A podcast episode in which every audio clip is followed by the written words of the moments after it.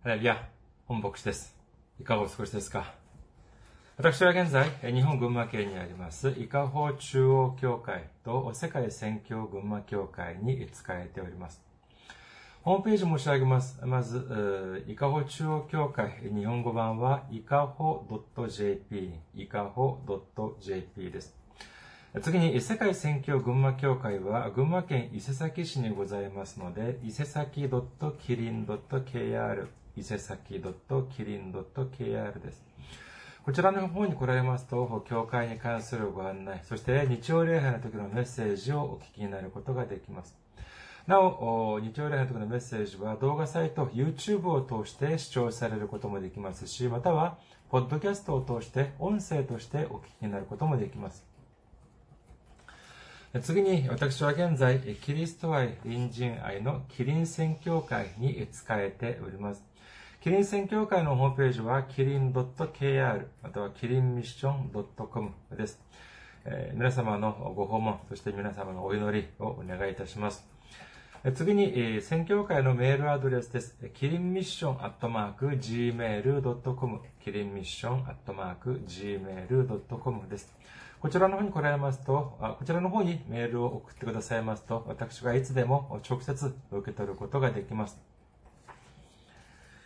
次に、先週も選挙支援としてご奉仕してくださった方々がいらっしゃいます。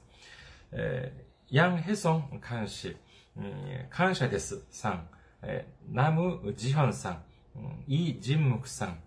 新教のオ・ヒョンソンさん、アン・ソンヒさん、ムメイさん、ヒョン・ナムシクさん、イエス様に栄光さん、ファン・ソクさ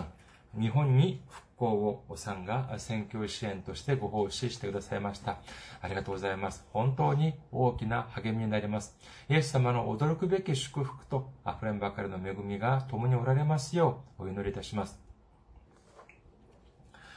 次に、選挙支援としてご奉仕してくださる方々のためにご案内いたします。まずは、日本にある銀行、群馬銀行です。店番号は190、口座番号は1992256です。群馬銀行、店番号は190、口座番号は1992256です。次に、ゆうちょ銀行のご案内です。ゆうちょ銀行は、記号は10450、番号は356-44801、天番、店の番号は048です。ゆうちょ銀行、記号は10450、番号は356-44801、天番、店の番号は048となっております。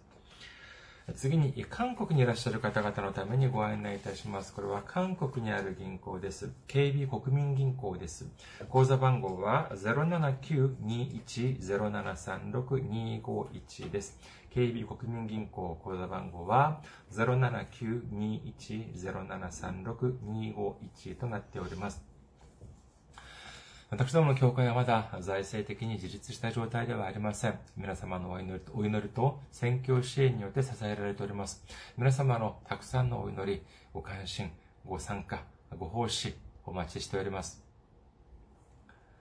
それでは、今週の御言葉を見ています。今週の御言葉は、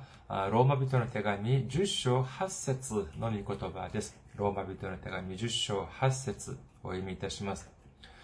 では、何と言っていますか？御言葉はあなたの近くにあり、あなたの口にあり、あなたの心にある。これは私たちが述べ伝えている信仰の言葉のことです。アメン。ハレルヤ。主を愛する方はアメンと告白しましょう。アメン。今日は皆様と一緒にローマ人の手紙の公開89回目の時間といたしまして、御言葉までの距離というテーマで恵みを分かち合いたいと思います。まず、先週の御言葉の復習をしてみましょうか。先週は、先週の本文では、誰もが、その、人間の力によって、その、天に昇っていて、イエス様を連れてくることもできない。それに、十字架によって死なれた時に、誰もが、その死の中にまで、死の下にまで下っていって、イエス様を引き,、えー、引き上げることもできない。えーそのようにですね、イエス様が来られた、あ来られてくださったその喜びとの希望というのはもちろんであり、イエス様の蘇りによって許し、えー、蘇りによる許しというのは、これはすべて神様の一方的なあ、神様が一方的にくださった恵みだというふうに申し上げました。そして先週はその本文が、その本文はローマ、その新明記の30章からま引用したものであるけれども、先週はそのローマ人の手紙の内容だけに集中をして、そしてその引用した、その原文である新明記は今週見てみようということに、今週見てみることにするというふうに申し上げました。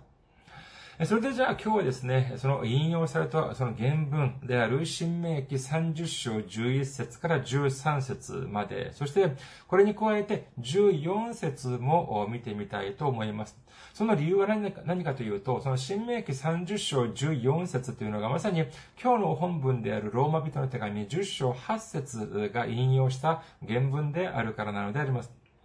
それでは、まず、新明記30章11節から14節まで見てみることにいたします。もし聖書が終わりにある方、終わりにある方は、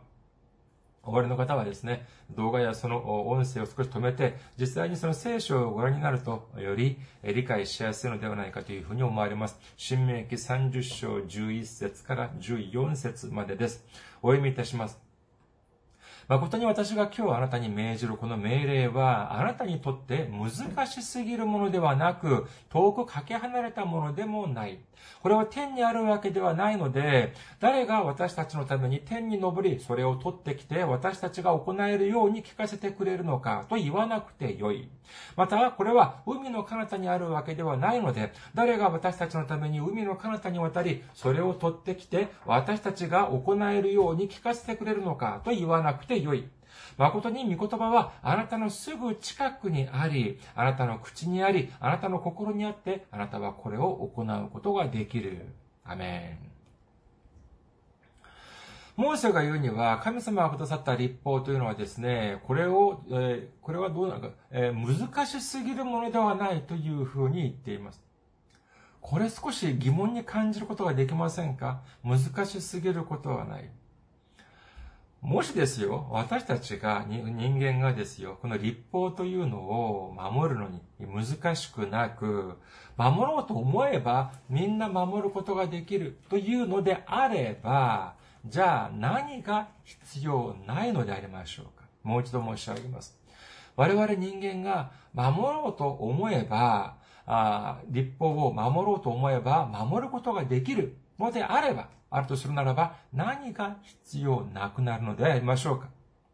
そうです。まさしくイエス様の十字架が必要なくなってしまうのであります。しかし、人間の力では立法を守ることができません。神様がくださった立法だけを見ると600超、600が超えるような、そのような立法をすべて完璧に守ることはできないのであります。ましてや、ヤコブの手紙2章にはどのように書かれているでしょうか？ヤコブの手紙2章10節立法全体を守っても一つの点で過ちを犯すなら、その人は全てについて責任を問われるからですというふうに書かれております。これは何かというと、小さい一つの立法の決まり、立法を犯すことになれば、これは立法全体を犯したことと同じになるということなのであります。これはですよ、今のまあその法律で言うと、刑法の中でですね、小さい罪一つを犯したとしても、これは刑法全体を犯したことになる。えー、まあ、いわばこのようなことと言えるのであります。ですから、例えばですね、歩いている時に信号無視を一回した。あまあ、車でもなく、まあ、歩いている時に信号無視をした。これはまあ小さい、えー、まあ、まあ、その、罰則というふうに言えます。しかし、これだとしても、すべての刑法の犯罪を犯したと同じようになる。いわばそういうような見言葉なのであります。じゃあ、その刑法にある、定めてあるすべての犯罪を犯したのであれば、どのような罪に問われるのでありましょうか。これは当然、最高刑の死であります。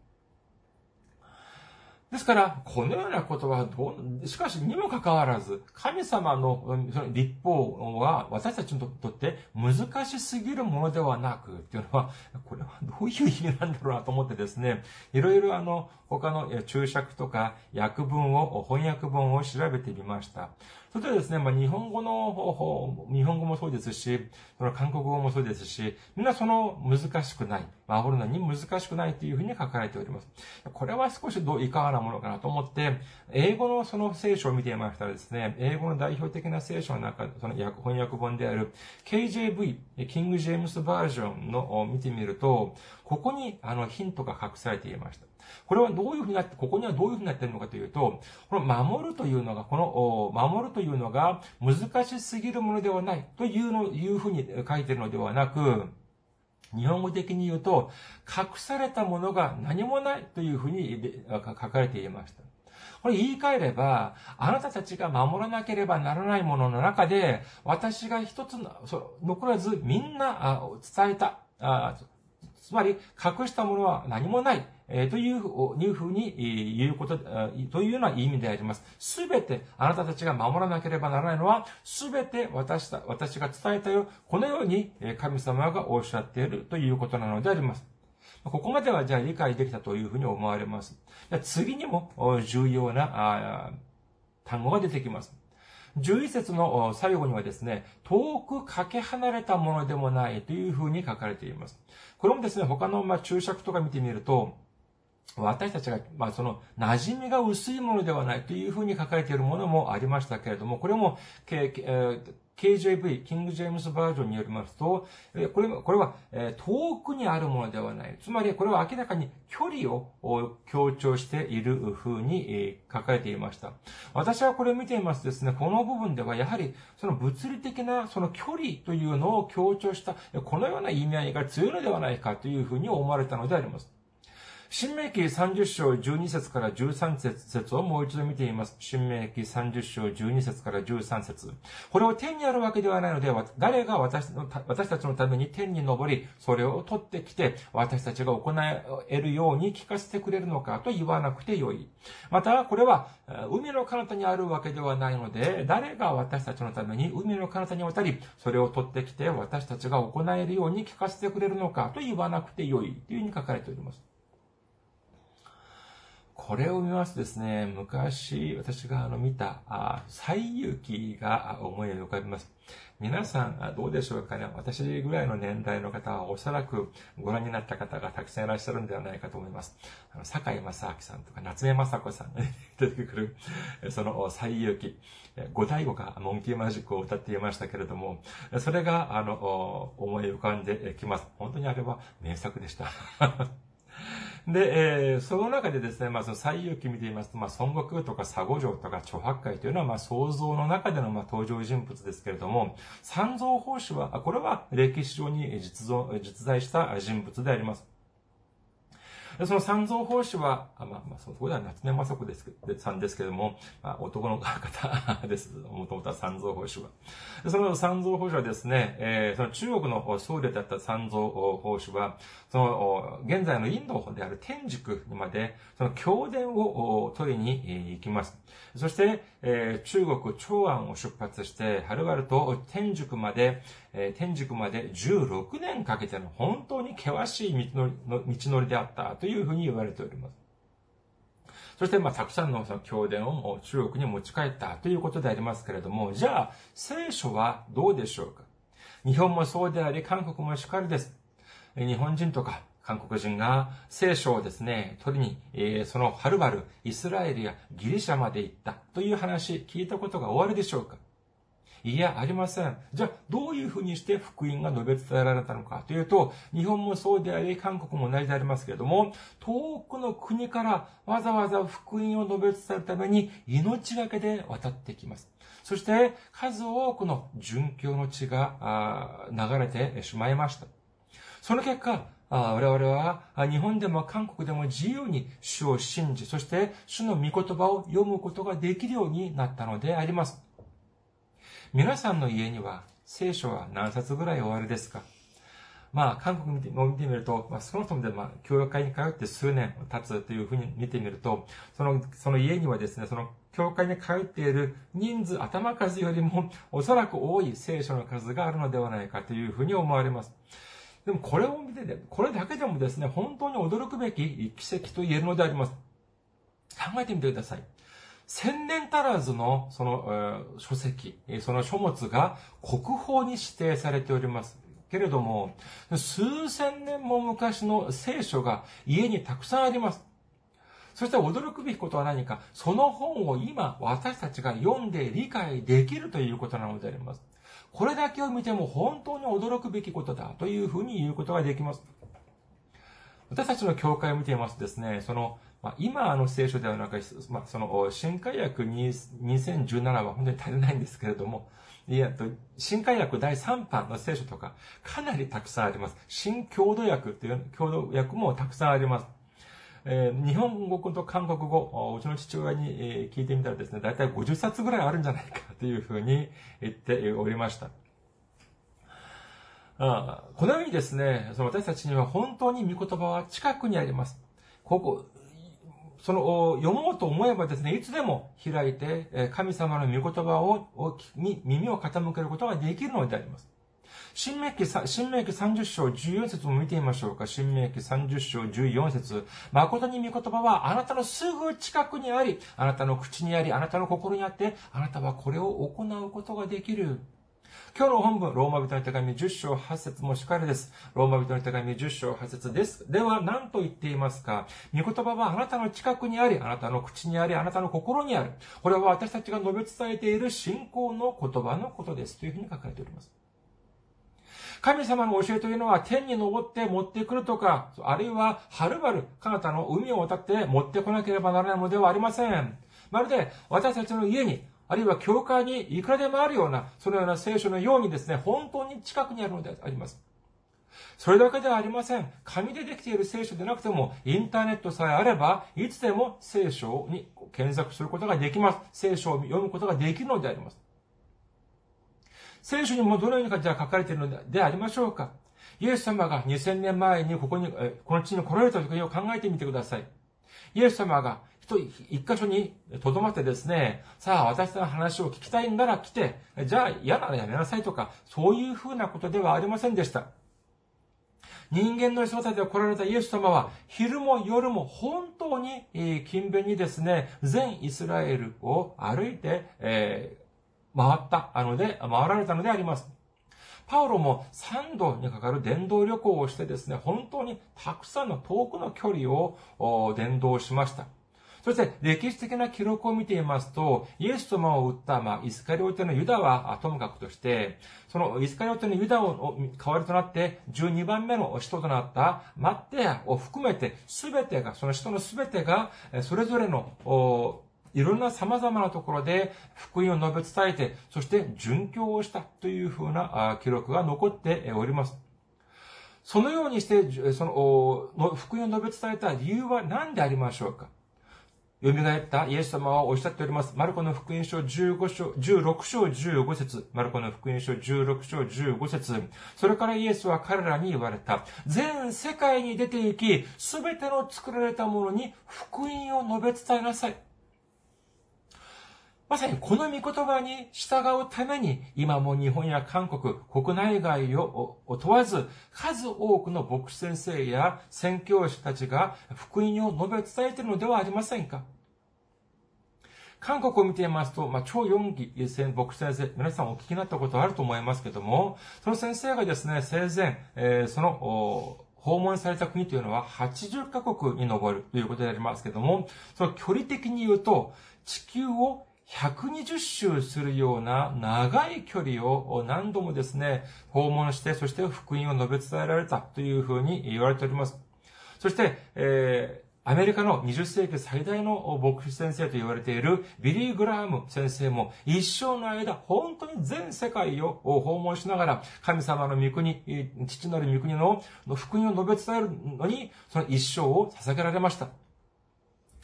私が、まあ、その、私をその方と、まあ、その、その方たちと比べるというのは、これはもうおこがましくて、恐れ多いのではありますけれども、私も毎週伝道用紙を持ってですね、群馬県、あれ、いろんなところを訪問しております。それもやはり同じような理由なのであります。伝道用紙を持っていくとですね、本当に、えー、なんて言いますか、本当にあの、えーよく 接してくださるという方も、笑顔で迎えてくださる方もたくさんいますけれども、えー、場所によってはですね、一瞬にしてあの空気が冷えてしまう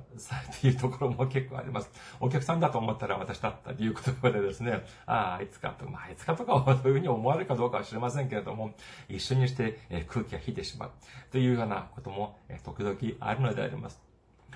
えー、そういうようなことを言いますとですね、まあ、来るなと言われれば、まあ、行きませんけれども、そうでないのであれば、まあ、なるべく、まあ、その伝道用紙を置いてですね、そしてメッセージを伝えに私は、まあ、訪問していただくのであります。そして、えー、その、まあ、このようにですね、動画とか、そして、えー、撮影して、そしてメールを送ります。えー、先ほども申し上げましたけれども、その紙を持ってですね、その銀行の口座番号とか、こういうふうに、あの、ご案内をさせていただくというのはですね、こういうふうにしておりますけれども、先日ある方からメールをいただきましたかメールをいただきました。どういう内容かというとですね、一行書かれていました。そんなことして恥ずかしくありませんか？ということでありました。えー、まあですね、私だってプライドがあります。えー、お金を差し上げるということでもなく、お金をくださいということでありますから、それも何度もですね、その紙で、その、いつもお願いするというのであれば、これはまあ恥ずかしいということもあるのであります。しかし、このような私、私のようなですね、みすぼらしいプライド一つが傷つくことによって、主に栄光を捧げることができるのであれば、これがど、ど、これが問題になるでしょうか？これは全く問題ではありません。私たちが、私たち、私たちはですね、私たちが福音をもらった時のように、私たちも福音を述べ伝えなければならないということを信じる皆様であることをお祈りいたします。そういうふうに福音が述べ伝えて信仰が受け入れるのというふうになれば、信仰はじゃあどこにあることになるかというと、私たちととても短く、とても身近にあるように、あることになるのであります。私たちからとても近くにその信仰というのが存在します。イエス様が天に昇られる前に何ておっしゃったでありましょうかまたの福音書28章20節見ていますと、主がこの世の中の最後にまで私たちと共におられるというふうにおっしゃっております。なのにですね、私たちはこれを時々忘れてしまう場合があります。御言葉あも私たちと共にあり、そして主も私たちと共におられるのにもかかわらず、これを時々うっかり忘れてしまうのであります。主がなぜか遠くにいらっしゃるようであり、そして、えー、本当に、えー、御言葉も遠くにあるような錯覚を起こしてしまいます。そうするとどうなるのかというと、苦難が立ちはだかった時に、私たちと共におられる主を頼るのではなく、人間を頼ってしまうのであります。少し呼ぶ気の話をしてみましょうか。呼ぶ気というのはですね、本当に義なる人でありました。そういうふうに聖書に書かれています。それだけでなく、神様を恐れて、本当に忠誠な、忠実なる人だというふうに、神様直々にこういうふうにおっしゃっております。それとですね、悪魔サタンが神様をそそのかします。ヨブが、ヨブはですね、神様がそんなに祝福をしたから、そんなに忠実な、義なる人なんです。与えていた祝福、みんなを奪ってごらんなさい。すぐ神様を呪うでしょう。すると神様は、じゃあやってみなさい。こういうふうにおっしゃいます。それとですね、その悪魔サタンは、その彼の、その子供たちをすべて、え、殺してしまい、そして財産もすべて奪ってしまいました。それでも、ヨブは罪を犯しません。呼ぶ記一章二十一節そして言った。私は裸で母の体から出てきた。また裸で賢に帰ろう。主は与え、主は取られる。主の皆は褒むべきかな。ヨブはこれら全てのことにおいても罪に陥ることなく神に対して愚痴をこぼすようなことはしなかった。すると神様がサタンに言います。ほら見なさい。あなたが私を、あなたがすべて奪っても、ヨブは依然として信仰を守っているではないか。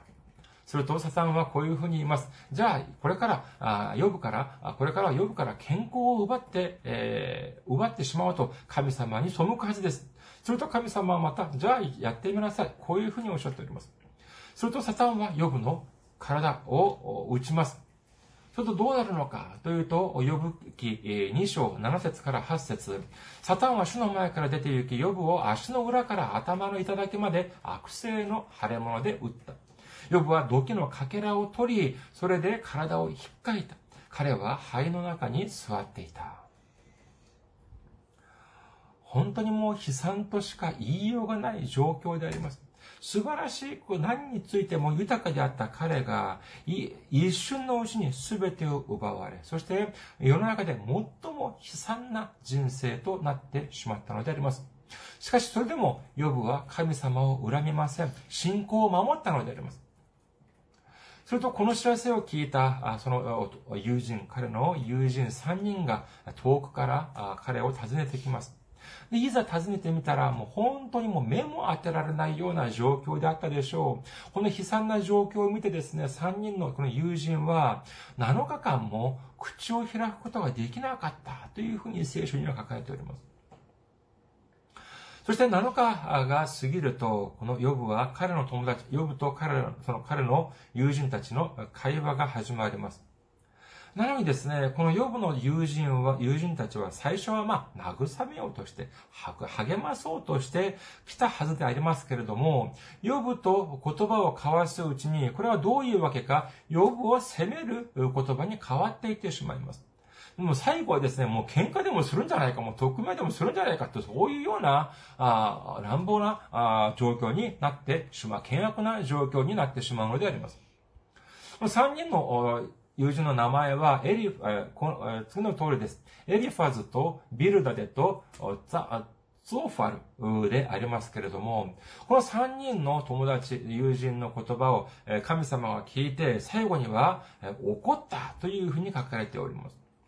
呼ぶ記42章7節主はこれらの言葉を呼ぶに語った後、主はデマン人エリファズに言われた。私の怒りはあなたとあなたの二人の友に向かって燃える。あなた方が私のしもべ呼ぶのように私について確かなことを語らなかったからだ。というふうにおっしゃっております。そして、これ、それでですね、ある人は、この呼ぶ気こそが、慰めるべき人がどのようにして責める人に変わるのかというのを見せてくれる本だというふうに、まあ、言っている方もいらっしゃいます。まあもちろん、この友人たちは、したのは、これは過ちでありました。これはよくありません。しかし、そうでしょ？だって、慰めようと思ってきたのに、今財産をすべて失い、自分の子供たちもすべて失い、そして本人は今、もう頭の先から足の先まで腫れ物で、そしてもう痒いから、動機の割れたそのかけらで引っかいている。そのようなもう本当に無残な状態にあるにもかかわらずですね、その友人に向かって責めるっていうのは、これはいかがなものか、これは良くないでしょう。それこそ神様に怒られてもこれは仕方がないというふうに言わざるを得ません。まあ、これがまあ一般的な評価でありますけれども、今日はですね、しかし、この、えここでですね、今まで何千年もの間避難の対象となっていたこのヨブの友人たちの肩を持ってみようか。というふうに思っております。だからといって、ヨブの友人たちがしたことが正しいというので、ではありません。そうではなくて、ただ、彼らにもそれくらいの、まあ、理由があったというふうなことを申し上げたいのであります。さあ、先に申し上げたようにですね、ヨブのその3その3人の友人がヨブ見たとき、7, 7日間もその口を開くことができませんでした。沈黙が流れました。で、この沈黙を破ったのが誰かというと、ヨブ自身なのであります。ヨブ記三章三節を見ていますと、ヨブが、の、ヨブの友人三人がいる前で口を開きます。で、これが26節まで、えー、3章3節から、え3章26節まで続くことになりますけれども、この内容は何かというと、呼ぶ記3章1節そのようなことがあった後、呼ぶは口を開いて自分の生まれた日を呪ったということなのであります。そしてこの内容が3節から26節まで延々と続いています。これ自分の生まれた日を呪ったというのは何かというと、まあ、簡単に言えば、ああ、私が生まれなければよかった。私が生まれな、生まれないで、えー、生まれる前に死んでしまえばよかったものを。という、なんで生まれてこのような苦しみを受けているんだろう。と、こういうふうにま嘆いたということなのであります。皆さん考えてみてください。このような、そのようなことがあってはいけませんけれども、皆さんの、まあ、友人とか近い方の中で、まあ、その、病病んだりですね、まあ、その、怪我をされて、まあ、その、入院をしたとか、まあ、その、患っている人がいたとしましょう。そして皆さんがお見舞いに行きました。そとすると、その友人曰く、いや、私はこんなに苦しむということを知っていたのであれば、私は生まれてくるんじゃなかった。生まれてくるんじゃなくて、本当にお母さんの母のお腹の中で死んでしまったらよかったものを。こんなに生まれてしてしまって、本当に私は大変な思いをしている。苦しんでいる。これだったら、もう今でもいっそのことを死んでしまいたい。もし皆さんの友達が、皆さんの友人が皆さんにこういうふうに言っているのであれば、皆さんはどういうふうにおっしゃいますか？ああ、そうか、わかった。じゃあ今でも今からでも死んでしまうように祈ろう。まさかそういうふうにおっしゃる方はいらっしゃらないでしょう。じゃあなんておっしゃるでしょうか。いやいやいや、もう苦しいのは重々わかってるけども、でもそんなことを言ってはいけないよっていうふうに当然おっしゃるでしょう。するとこの友人曰く、あなたね、いけないって何がいけないって言うんだ。あなたは私がどれほど苦しいのか知ってるのか知らないくせになんでそんなことを言うんだっていうふうに言います。こういうふうに言ったら皆さんどういうふうにおっしゃいますか？いや、何言ってるんだよ。あなたが何か悪いことしたから神様から罰を、罰を受けてるんじゃないのか。すると、この友人が言います。あなたも知らなくせに何を言ってるんだ。私は何も悪いことしたこと、覚えがない。そして皆さんが言います。何を言ってるんだ。神様から罰を罰を受けているくせに、自分は正しいと言っている。こういうふうになるでしょう。まあ、少し荒っぽくはありありますけれども、実際これがですね、呼ぶ気のほとんどの流れなのであります。じゃあ、そもそもどこからじゃあ間違ったのか、どこからじゃあ問題が発生したのかという話なんであります。もちろん、今苦しんでいる予部を責めた友人というのは、これは正しくありません。これは過ちですが、そもそも論として、この始めを辿って見てみると、その友達を前にして、友人たちを前にして、ヨブが自分の生まれた日を呪った。いわゆる、まあ、自分のその身の上を嘆いたのが始まりだったということなのであります。そのような信仰がある、じゃあ信仰がある人は、じゃあ身の上を嘆いた、愚痴ったりしてはいけないのかというと、いやいや、そう、そう、そこまでは私は申し上げます。私だって、私だってですね、えー、その先ほど申し上げましたように、えー、いつまでこれをやるんだろうとか、いつまで口座番号とか申し上げるんだろうというふうなことを思うとですね、えー、時々まあ愚痴ったりもするのでありますが、えー、しかしですね、考えてみてください。愚痴ったり、例えば、ああ、もういっそのこと死んでしまい、死んでしまいたいというような、どうしてそういうふうにじゃあその人は言うのでありましょうか？本当に死にたいからそういうふうに言うのでありましょうか？そういうふうに言う人のではですね、ほとんどは死にたいから言うのではなく、生きたいから言うのであります。生きたいという言葉、そして慰められたい、励まされたい、そういうような言葉なのであります。しかしですよ、それを自分の身内や自分の友人や自分の隣人に聞かされるのであれば、それはまさしく、呼ぶと彼の友人たちのような羽目になってしまうのであります。じゃあ、これを誰に言えばいいのか。そうです。まさしく、私たちと共におられる主、私たちと近く、私たちの近くにいらっしゃる主にお祈りを捧げる皆さんであることをお祈りいたします。聖書を見てみるとですね、ある人がイエス様にどういうふうに私たちは祈らなければならないのかというふうに質問をします。するとイエス様は祈りをおっしゃってくだ、教えてくださいました。それは何か、まさに主の祈りなのであります。当時この主の祈りを聞いた人はどういうふうに思ったでありましょうかああ、また一つの形式ばった言葉を教えてくれるのかというふうに思ったでありましょうか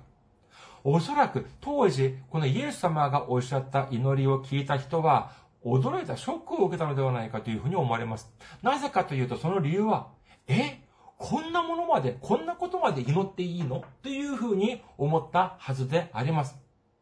ですから、イエス様が教えてくださった主の祈りというのは、もう一つの、そのパリサイ人や立法学者たちが、のような、そのもう一つ、教えてくれるような、そのようなもう一つのお祈りの形式ではなく、なんで、あなたが言いたいことは主の見舞いで何でも言いなさいというような言葉であるということを信じる皆様であることをお祈りいたします？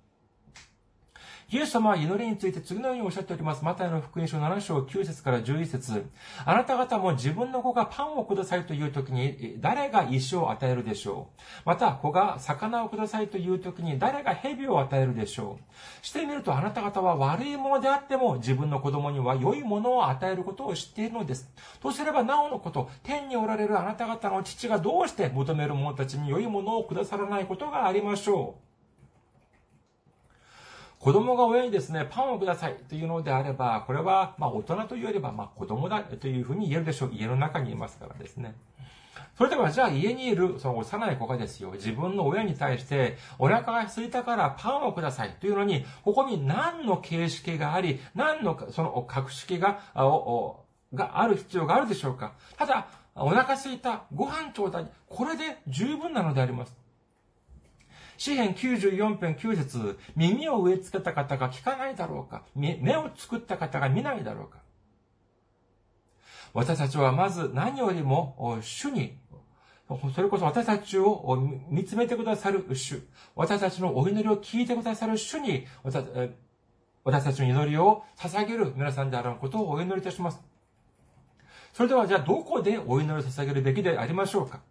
まあ、大きい声でお祈りを捧げるということも、まあいいですし、まあ、教会においてお祈りを捧げることも、まあ、これも悪くはないと言いますけれども、主は何ておっしゃっているのかというと、マタイの福音書6章5節から6節また祈るとき、偽善者たちのようであってはいけません。彼らは人々に見えるように、街道や大通りの角に立って祈るのが好きだからです。誠にあなた方に言います。彼らはすでに自分の報いを受けているのです。あなたが祈るときは家の奥の自分の部屋に入りなさい。そして戸を閉めて隠れたところにおられるあなたの父に祈りなさい。そうすれば隠れたところで見ておられるあなたの父があなたに報いてくださいます。威厳であれ何であれ自分が解釈もできないようなことを人前で大きい声で祈りなさい。聖書にはそのように書かれておりません。そして読む気を見てください。変にですね、その他の人たちが自分のお祈りを聞いてしまうとですね、も、もしかしたら、呼ぶ句の記録のようにですね、少しいろんなことが、その、えー、ややこしいことが起きてしまうかもしれません。そうではなく、本当にも誰も周りに人がいない、そういうところに行って、奥の部屋に行って、そして戸を閉めて、そしてそこに、そこで聞いておられる主に、えー、いろんな、あもう、お祈りを捧げなさい。こういうふうにおっしゃっているのであります。主がですね、私たちのお祈りを聞いて、なんてお祈りをするんだ、そんなことをしてはならない。そんな祈りをしてはならない。そんなことは決しておっしゃいません。詩篇を見てください。特にダビデのですね、お祈りを見てみるとですね、本当にいろんなこと、子供が親に、えー、ご飯をくださいとか、そういうふうに言うようにですね、本当に自然体でお祈りを捧げております。